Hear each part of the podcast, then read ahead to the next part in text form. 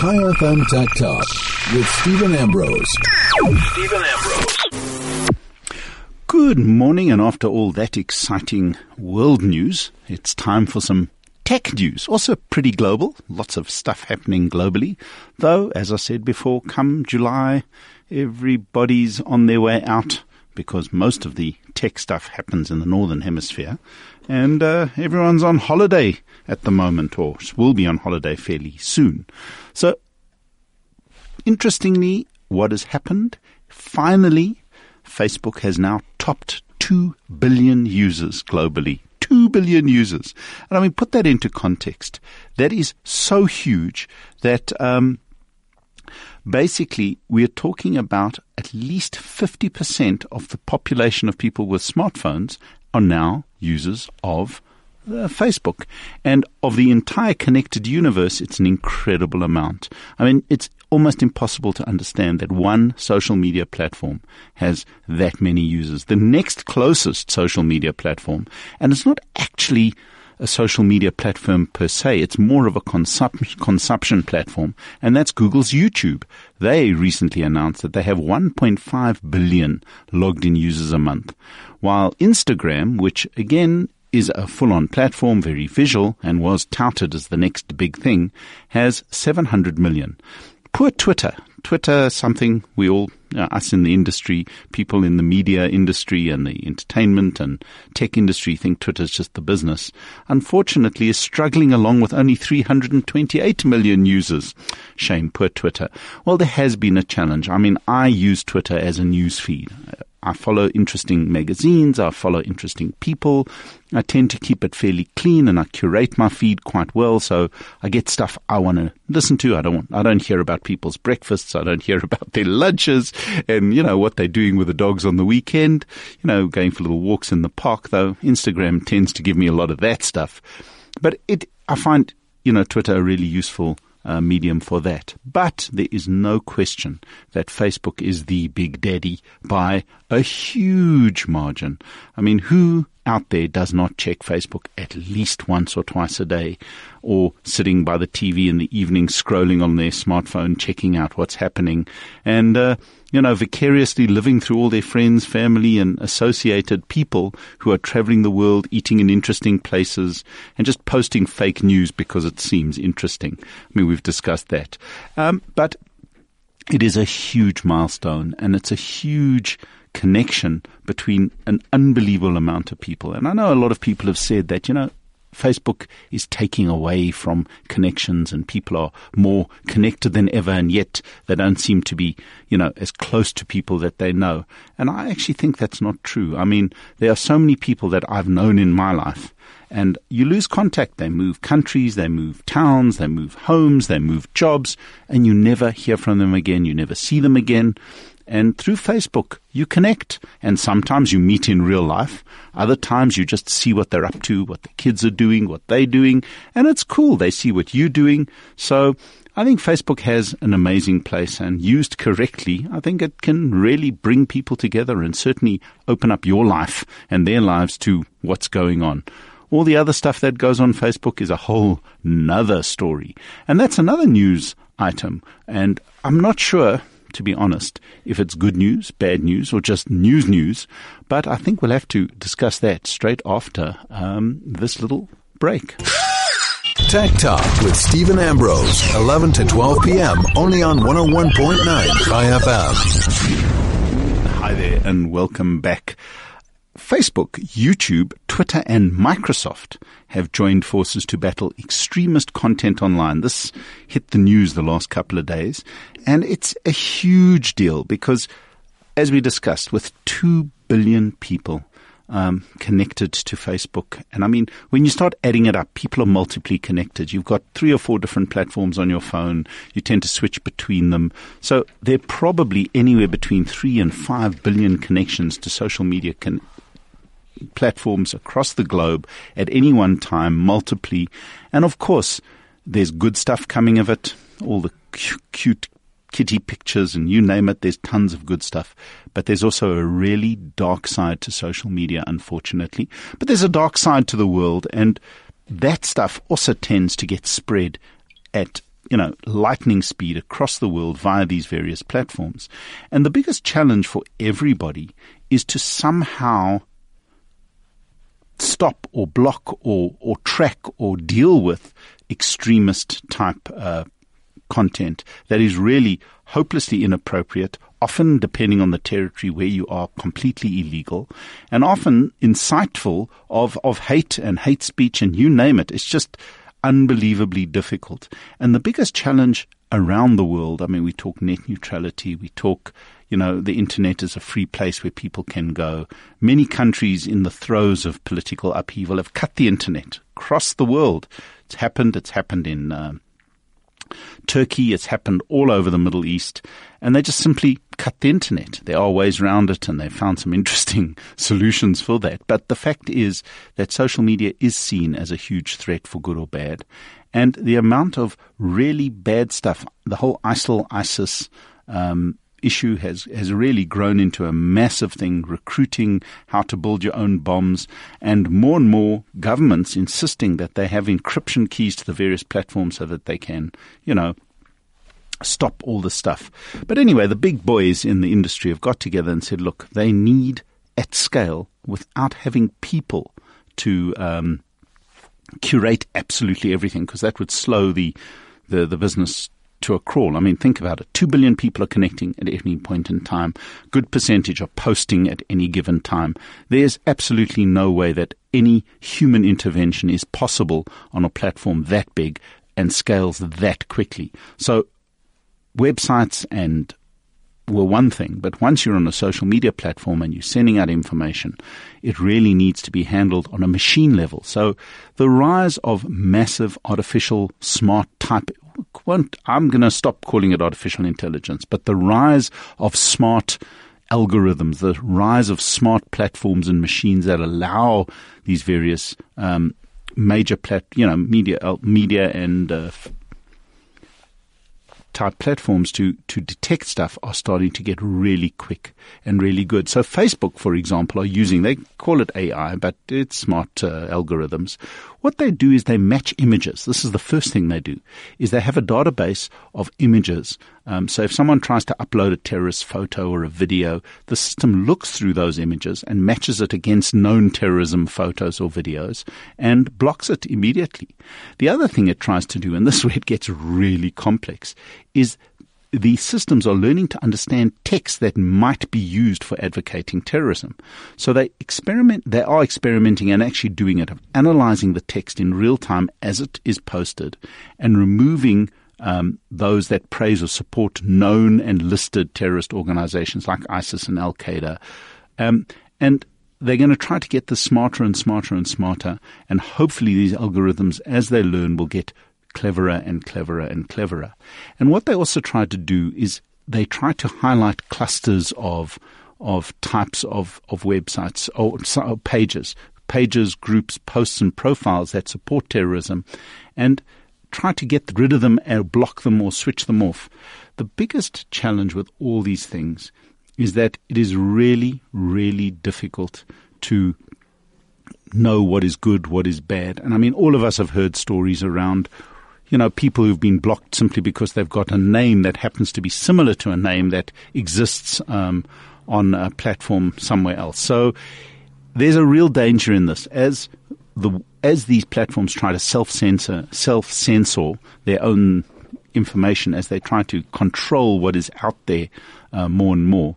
There's the huge danger that either governments or regimes will start using this platform in a, a, negative way. In other words, back to good old censorship using an algorithm. And no one wants to get there. Everyone expects, certainly in the, the modern world we live in, to be able to have certain and uh, inalienable rights around the freedom of expression. So I think it's a great move. I think the type of extremist stuff that has been posted online is hugely damaging it tends to focus on certain groups and create enormous problems and fan the flames of racism. We've seen it in South Africa. And I think it's a good thing that the various platforms take this seriously and deal with it effectively. The danger is that this, these type of systems, these type of platforms, these type of solutions can actually be used to tailor the message, to send you the information that they want to send you, they being the whoever they may be, be it a government, be it an organization, be it the Facebook people themselves, it could very easily be used to do it. And in fact, Facebook have got into trouble for trying to send only positive messages to a certain selection of people and see how they respond online, and vice versa, send only negative messages or highlight negative messages in your stream to people and see how they respond online. And that, that particular thing got, uh, that particular little research project got Facebook into huge trouble. But I think it, it does make sense for all the guys, you know, Facebook, Microsoft, and all the guys to get together and to try to get rid of some of this really mad extremist stuff online. And talking of extremist stuff online, and uh, unfortunately we talked about this a couple of weeks ago, the other hot news, or not such great hot news, um, is that there's a new ransomware threat out there. It's called the Petya virus. Now, in truth, if anyone's had uh, any experiences with this with ransomware, they'll know that this is the most insidious, horrible thing that could ever happen to you. You click on a link, the next thing your screen locks up, and a little warning pops up saying, um, "You know, we've locked your screen. Terribly sorry. Pay us two hundred dollars, three hundred dollars, whatever it is, and uh, we'll send you an encryption key, and you can unlock your data."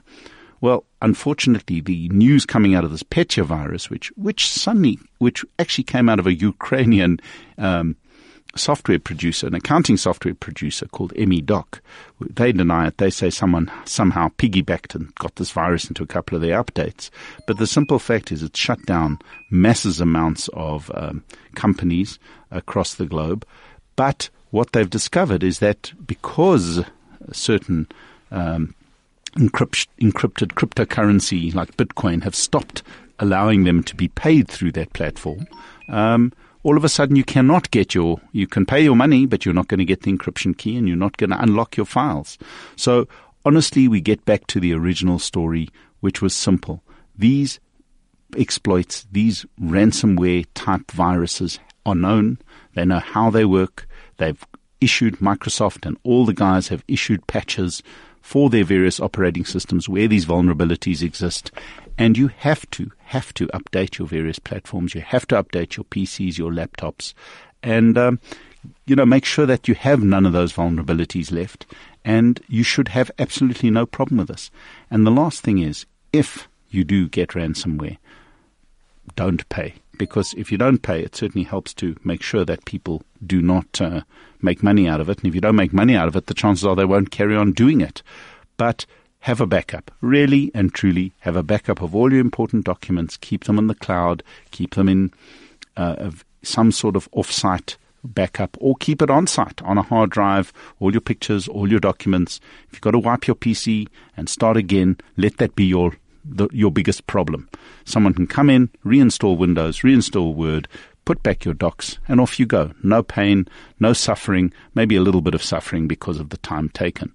So, really, these attacks are not going to stop. I think we're going to see more and more of them as we go along because they have massive impact and they do, for some, for some, make big money. I mean, if a big company is locked out and they need to pay some money to get their, their data back, it's cheaper, in truth, than starting all again. So, back up um, do not pay. Whatever happens, do not pay and update. If your systems are updated, you won't actually have a problem. You really will not get hit by these type of particular ransomwares and many, many, many others. So you unfortunately have to trust Microsoft on that level. And we'll be back with some gadgets and gizmos. This is my absolute favorite part of the show where I get, I'm fortunate enough to play with all sorts of um, different bits and pieces. And um, we'll be back right after this. Chai FM Tech Talk with Stephen Ambrose. Stephen Ambrose. Well, welcome back. And mm, this week, unfortunately, don't have any guests in studio, don't have any interviews with some interesting people. I've got a couple coming in the next few weeks who'd be super, super interesting. So what I decided to do is look at a, a whole bunch of new little gizmos and gadgets that came across my desk that I've been reviewing and playing with just to get a sense of you know, what they are, where they go, and uh, what they do. And one of the most interesting ones that uh, I've been playing with for the last few weeks has been the new iPad 9.7 inch. Now, what's interesting, um, the the tablet market when they first released this iPad, uh, our friends at uh, Apple, they completely it wasn't a product that no one had ever seen before, but somehow they managed to get the tablet fully, fully into the mainstream and made it incredibly easy to do. What has happened over the last couple of years is that tablet sales have essentially stalled for lots of good reasons. First and foremost is that the tablets that most manufacturers made, certainly Apple, were so good that there was no compelling reason to up, upgrade them. You know, it's not like a smartphone that every year or two gets old, gets worn, gets used day in, day out. It, the battery's gone. It's time for an upgrade. And each iteration is just so much better, faster, slimmer, bigger, you name it. There was really compelling reasons to upgrade your phone every couple of years. But tablets, on the other hand, um, never actually needed massive upgrading. My own opinion is that in the in the um, Android space, the original tablets were were pretty much awful. The operating systems were clunky. The apps were horrendous. Essentially, they were scaled up uh, from four inch or less than four inch smartphone apps to, to massive 10 inch tablet apps, so they looked horrible. They didn't perform particularly well.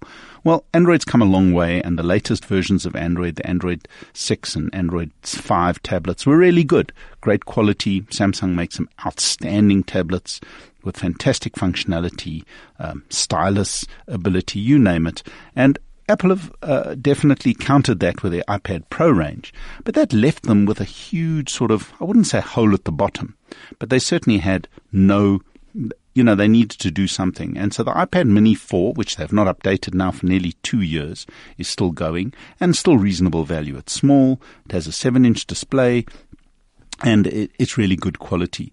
But the iPad 9.7, the standard traditional iPad, also hasn't had a real upgrade since the iPad Air 2, which came out well, about two years ago.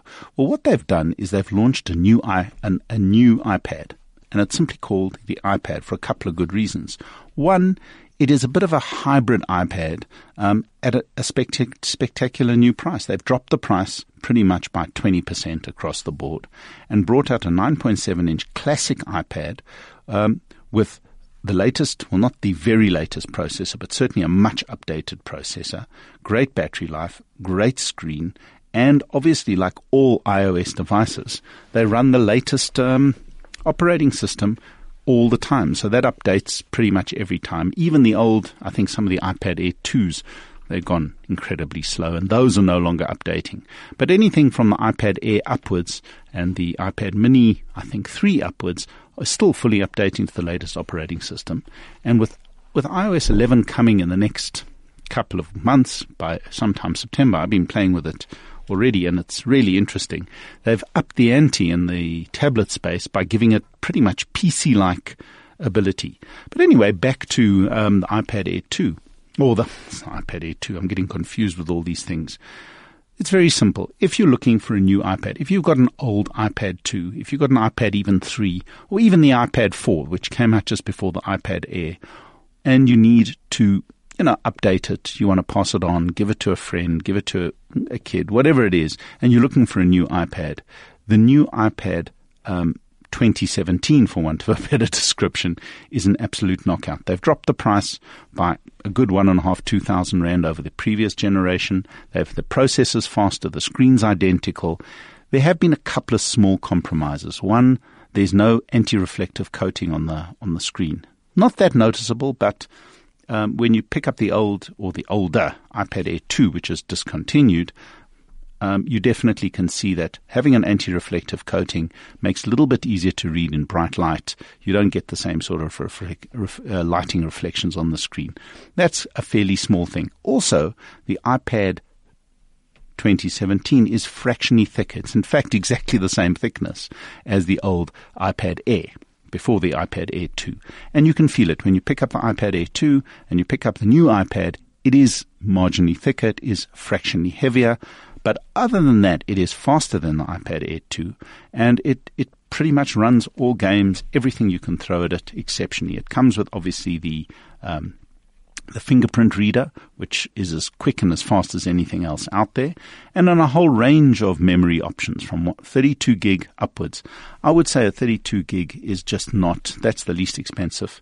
Um, it's just not an option. I wouldn't go for it. I'd go for the 128, which is a couple of 1,500 more. Um, but that is probably the sweet spot, the 128 gig. And optional for additional money, of course, you can get the, um, the cellular option or not. I don't, you know, generally I tend to use my iPad uh, when I'm at home or in an office or somewhere where there's always Wi-Fi, hotel rooms, on planes. More and more of them have got Wi-Fi. So the Wi-Fi only option certainly does work extremely well for me. But um, if you do want something that's total standalone, the uh, cellular versions are excellent. They run the latest version of the chips. They can run on LTE. They're fast, and certainly it gives you lots and lots of freedom. So if you're looking for a new iPad, if you've got any one of the iPad Airs or iPad Air 2s, probably not worth an upgrade. It's certainly not uh, compelling enough. It is faster, slightly slicker. Um, obviously, as the uh, you know, it'll probably run iOS 11, some demanding games a bit better but it's not a compelling upgrade, something that you don't possibly need to do. But if you've got an old iPad uh, 2 or 3, or even the old iPad 4, this is a significant jump, much faster, looks identical, but it is lighter, and it fits into all the older accessories, um, which is a bonus. So you don't have to go rush out and buy new covers and new stands and whatever it is that you use. But it's still one of the best tablets on the market. It's going to get better and even more useful uh, under iOS 11, but it's still one of the top tablets as far as I'm concerned on the market, and a price that, whilst reasonable, is still not cheap. Somewhere from five triple nine up to about eight triple nine.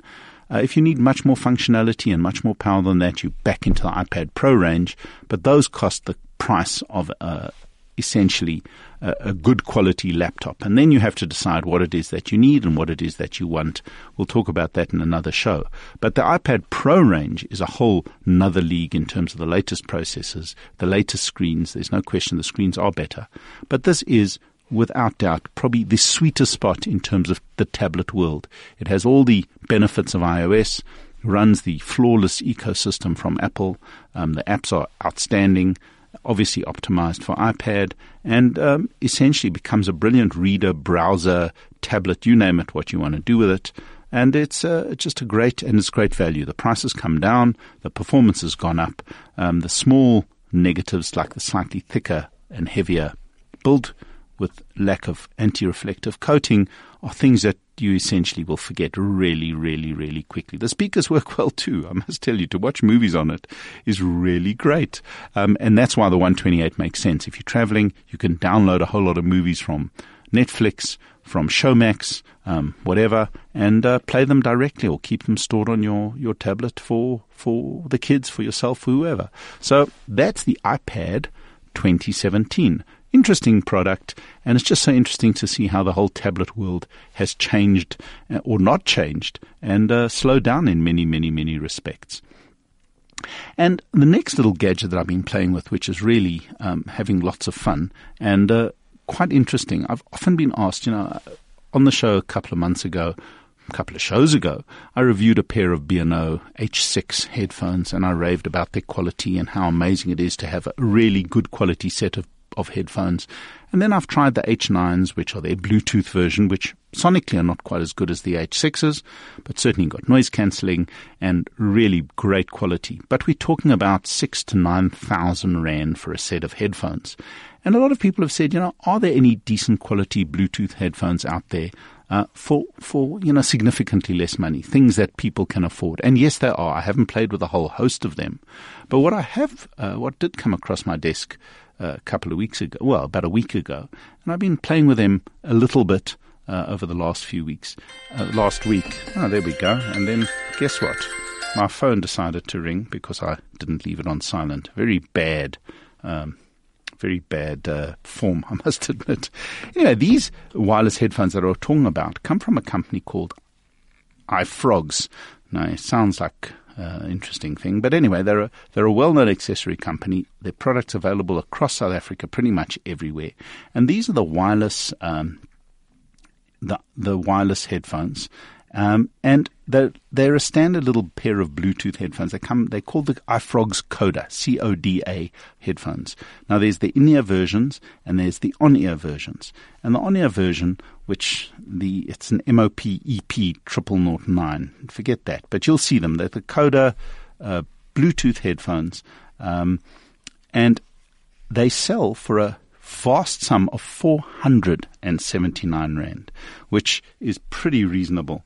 Uh, as far as I'm concerned, in this day and age, I mean that's basically an evening out for two, and you got your pe- uh, yourself a set of real wireless Bluetooth headphones with built-in microphone, and I've used them. Uh, listening to music, the phone rings, in comes a call, no problem. You simply answer the call by touching a button on the headphone, and uh, away you go. The sound quality was excellent. I could hear them, they could hear me. And the overall build quality of the headphones is plastic. I mean, it's not outstanding quality, but for 479 rand, it's actually quite uh, quite hard to to really put premium metal and, and leather and you name it. But overall, they are light, super light. They're on ear headphones. They fit on your ears. They don't go round, and um, they're pretty comfortable considering the the um, the the cost. The other real bonus is that they have about ten hour battery life, and I must tell you, I've I've tried that. All this electronics is causing havoc here. Siri was busy transcribing everything I said. I don't know what I said to get Siri going, but off it goes and does that.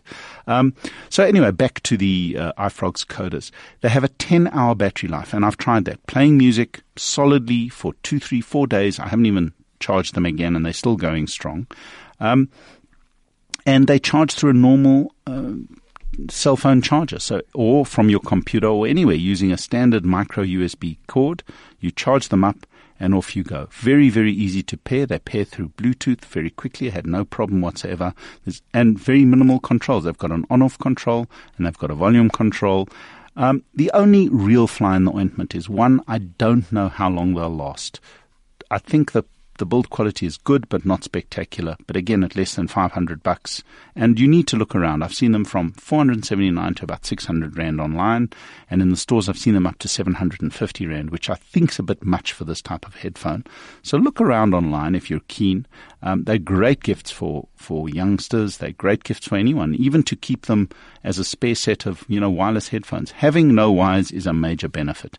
And if you're one of the lucky few who run around with an iPhone 7, you don't have a headphone jack, so wires on, are sort of not an option.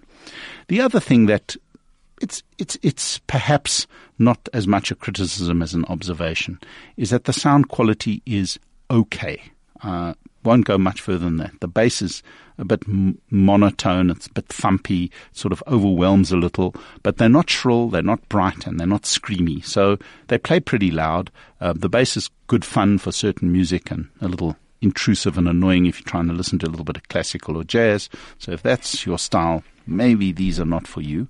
But if you listen to popular music, want to make some phone calls, do, you know, just wander around with a pair of headphones, listen to some music, they're actually pretty good. They're quite warm, quite smooth, don't get bright and shouty. Um, the bass is a little loose and warm and gets in the way quite a bit.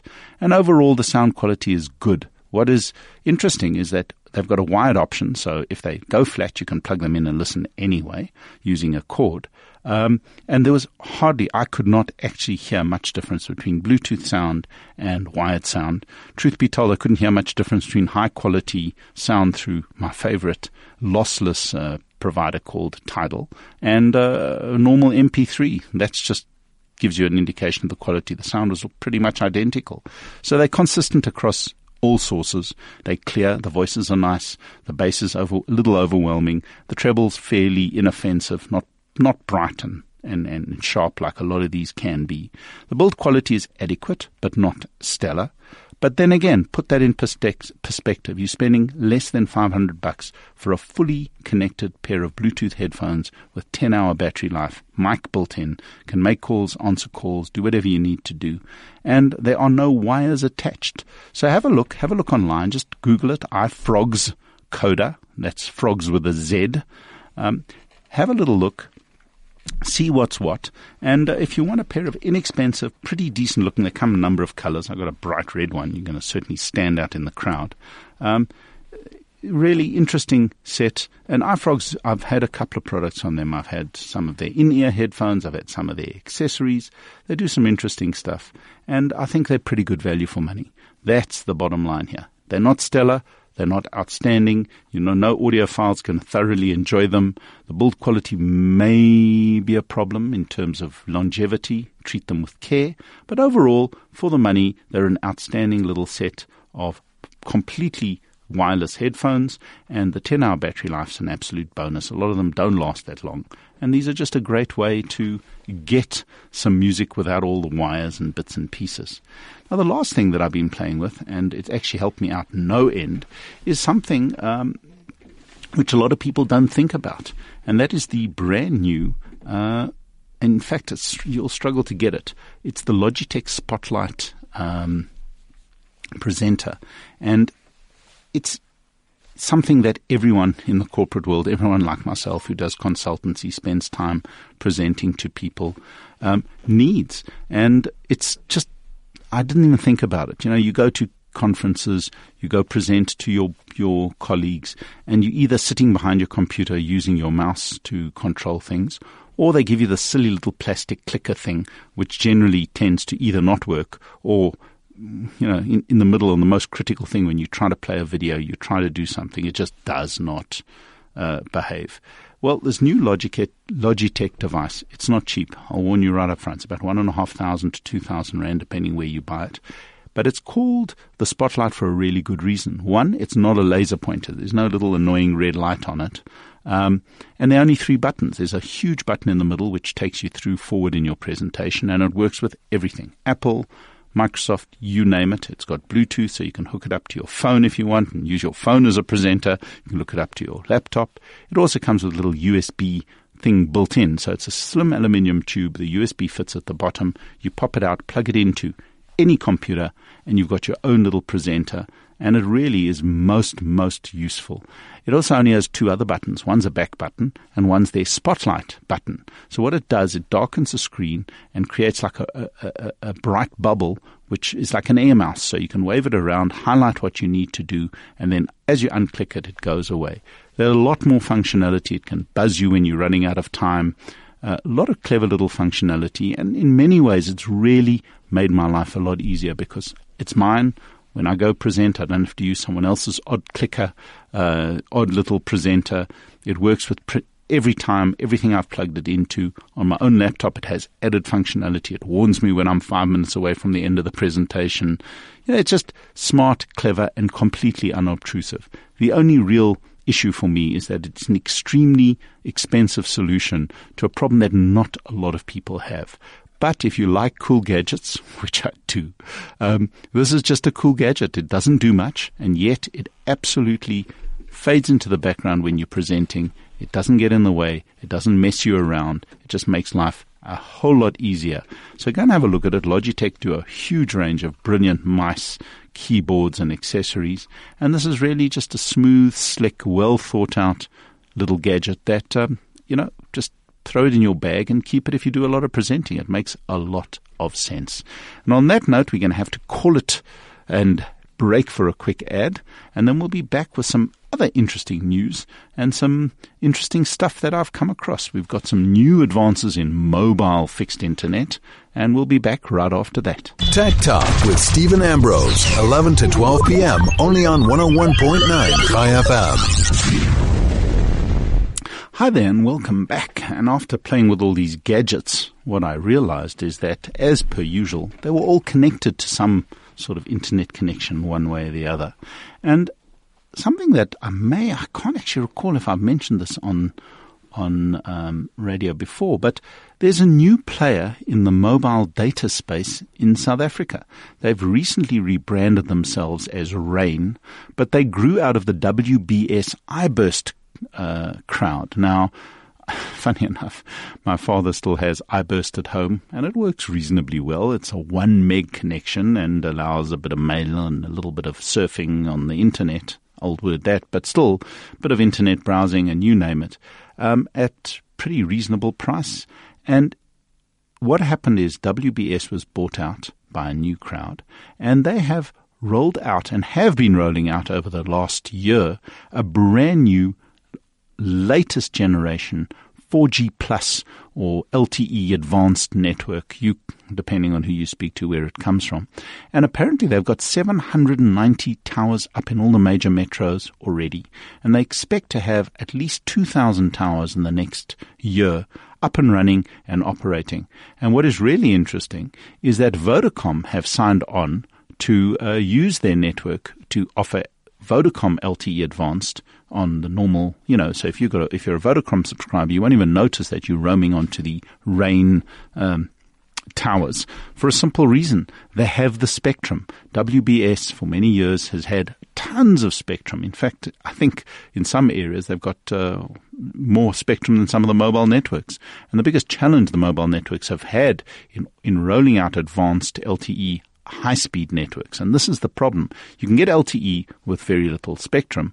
Um, and that allows you to it, it, caps the speed. So the maximum you could get was five, six, seven meg up and down, which is pretty much the same as the old 3G networks. A little bit more reliable, a little bit lower latency. In other words, the signal goes quicker, but not fundamentally getting close to what is possible with the latest 4G, 4G plus, LTE advanced, and coming up soon, the 5G networks.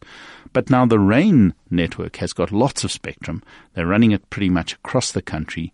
Your phone won't even notice that uh, it switches if you're on Vodacom.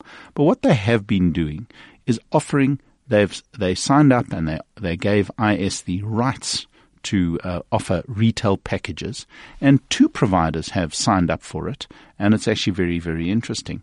Both um, Web Africa and um, MWeb have launched their latest packages on um, the RAIN network.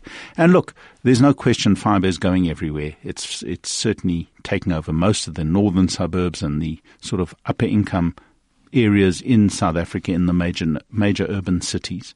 But what it doesn't do is get to some of the more underserved areas where 10 meg ADSL, if you're lucky, was sort of the best connection you could get. And also the pricing of standard LTE, the little dongles, although Telkom have done a great job of getting the LTE dongles and the rest out there. Um, you know, it, it, it just didn't cover everything. Well, Rain have promised, and I must say, um, having a look at the new uh, offers from MWeb and Web Africa. Their pricing is good. Uh, somehow the internet in the studio is not working and uh, I can't get the exact prices. But what they've done is they've priced themselves about 10 15% lower than Telkom's LTE fixed offering. So, in other words, if you got yourself a little modem from Telkom, put it in your house at instead of connecting to fiber or to LTE or to ADSL, you had a, an LTE connection, which for the most part I've found to be pretty outstanding in terms of speed and capacity. The only problem with radio always has been is that if the weather's bad, if there are lots and lots of users in your area, it tends to slow down quite considerably where um, fiber doesn't. But the new um, packages from MWeb, all you have to do is go to mweb.co.za forward slash LTE if you're not covered in a fiber area. And they've got some really, really good packages based on the RAIN network at, at pretty reasonable prices. As I said, it's, you know, Telkom do a 100 uh, gig for around about 1299. They're doing it at 999. Rain, I must say, I'm a little disappointed. Rain promised massive savings and, as usual, disrupt the industry with a whole new product. And what they've done is come out with products that are marginally, well, marginally 200 Rand a month, 200 Rand a month, but not significantly better than anything else out there. But these are available from both Web Africa and from um, uh, MWeb right now. How they perform, I don't know. I've actually asked them to give me uh, a bit of a trial. I will give it a shot and see if it is working and um, see how that uh, behaves over the next little while. But knowing how well LTE Advanced works, I would say that you'll probably find this is as good, if not better, than anything else out there.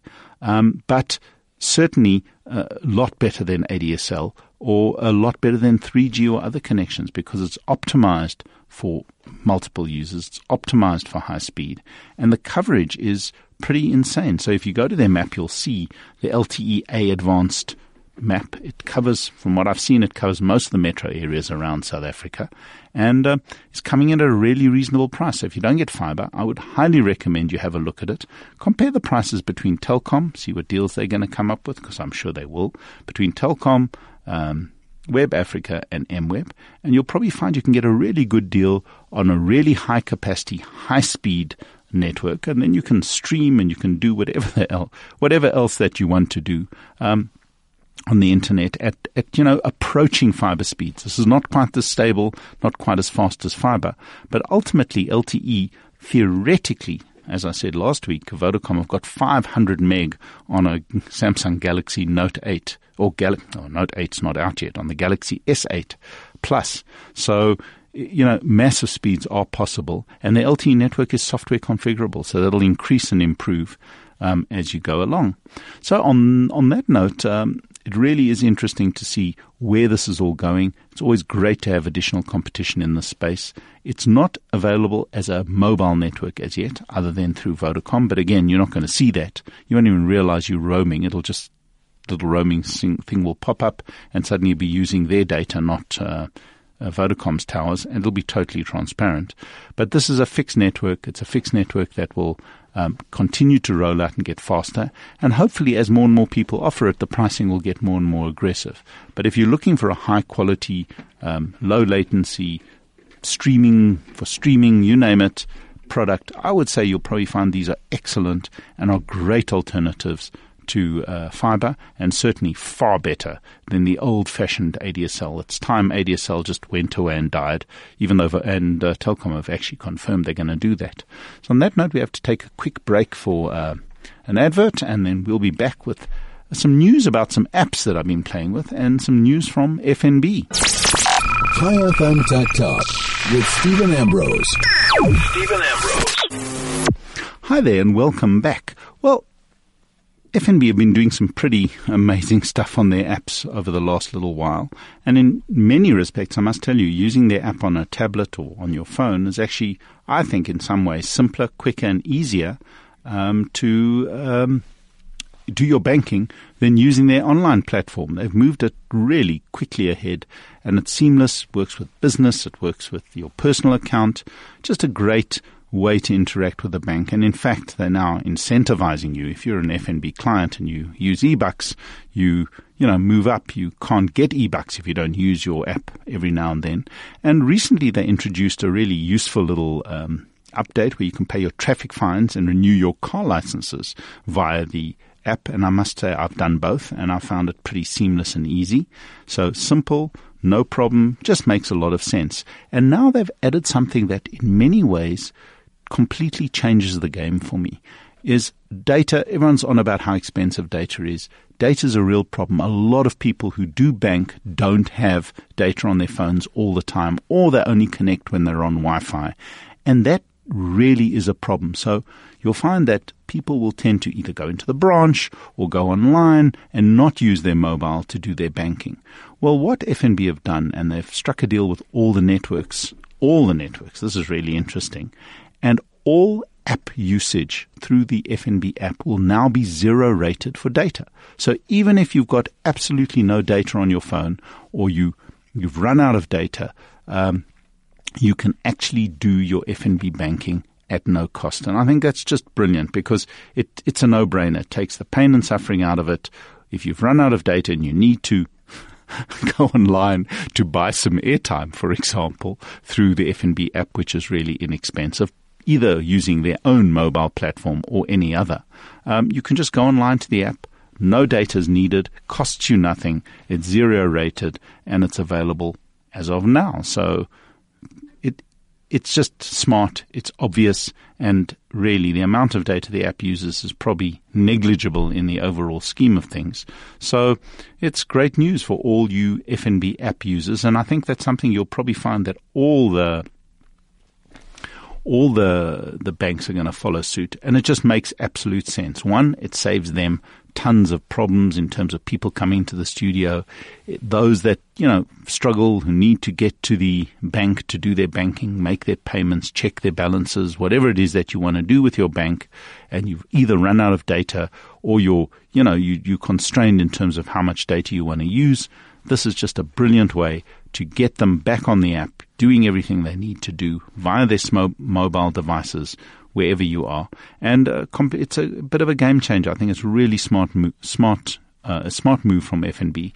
And expect to see more and more functionality in their app. So you can check your fines, you can pay your bills, you can renew your car license, um, you can top up your airtime. I mean, there's just a huge um, amount of functionality that's been built into the into the app. I mean, you can even check out some of the eBucks retail partners through their augmented reality app that's built into their, their app. So they really are pushing the boundaries, and I think it's really, really, really smart. And on that note, I'm going to call it a day. I think we've gone through tons and tons of stuff today. Uh, lots of gadgets to follow. Got some great uh, items that I've been playing with, and I'll bring them all to you in the next week or two. And on that note, this is Stephen Ambrose right here on Chai for Tech Talk.